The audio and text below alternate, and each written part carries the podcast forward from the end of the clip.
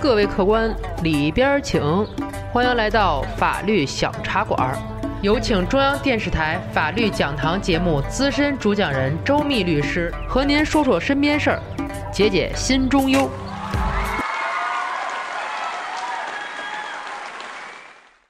今天咱们聊一个喝酒劝酒的事儿。小孙呢刚丢了工作，心情挺烦闷，在家呢闲得翻手机。这时候同学的微信群响了起来，原来是大家想组织一次同学会。可小孙摸了摸兜，再想想现在混得不怎么样，有点不想去。可同学里头好几个人艾特他，让他一定去叙叙旧。小孙转念一想，万一哥几个谁有门路，工作的事儿没准有辙了呢，解解闷也行，这就去了。酒过三巡，菜过五味，大家都聊的是热火朝天。这时候有人提议，咱们玩个游戏吧，现在特别火，叫号，从一开始，号码被叫重了的，就按号码的数量喝几杯酒。结果挨罚最多的要数小孙的好哥们小凡，几轮下来呀，明显就高了。小孙呢，下边捅了捅他，哥们儿不行就别喝了。小凡一摆手，跟小孙说了，没没事儿，今儿高兴，完了事儿你去我那儿。我听说你还有点事儿呢，没事儿，有我呢，不叫事儿。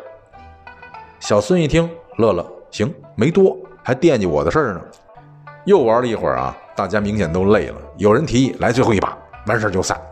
结果小凡跟两个女生。喊到了一处，又错了。大家呢就起哄，让他们仨人比着喝。小孙有些担心小凡，拽了一下他，意思呢让他悠着点。这下被其他同学看着了，同学们就起哄：“孙儿啊，怎么着？你是觉得小凡不如那俩姑娘啊？”其他人也跟着哄。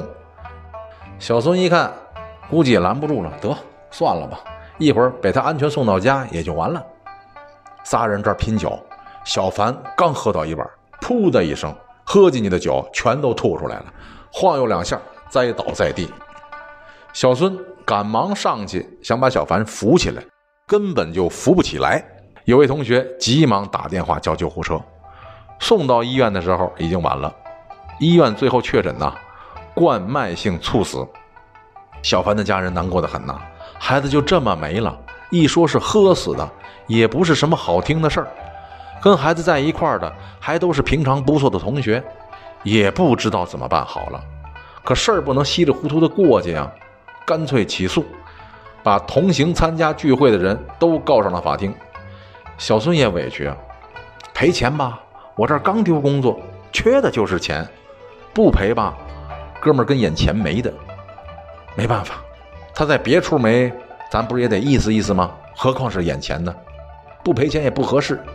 赔就赔吧，所以他在自己的各个卡里、折子里七拼八凑的凑出一万来块钱，放到了一张卡里。去法院的时候呢，带着准备给小凡的家人。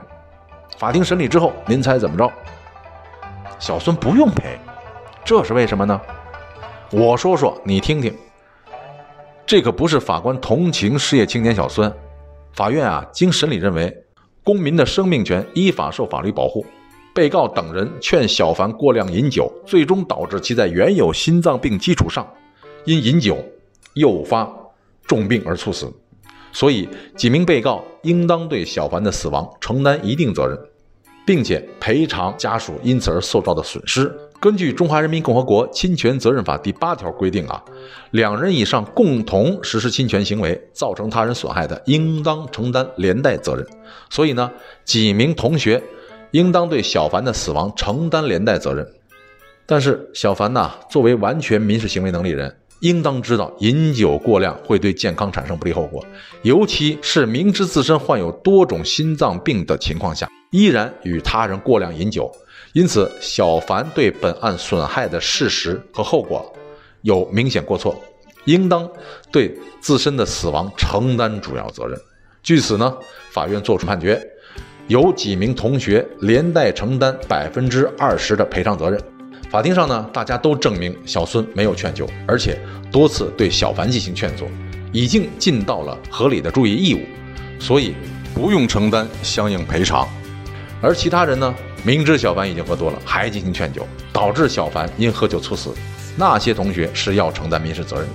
这期小茶馆播出之际啊，中秋十一双节又至，人情交际多，酒席多，朋友们呢一定要注意自身安全，朋友的安全。特别提示：记着别劝酒。我在这里啊，提前祝听友们中秋节快乐。好了，本期节目就到这里，咱们下期再见。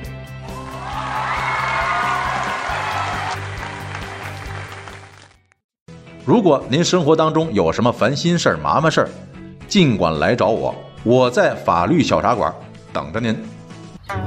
感谢周密律师的精彩评说，欢迎大家添加订阅法律小茶馆，给我们私信留言，聊一聊您身边的故事。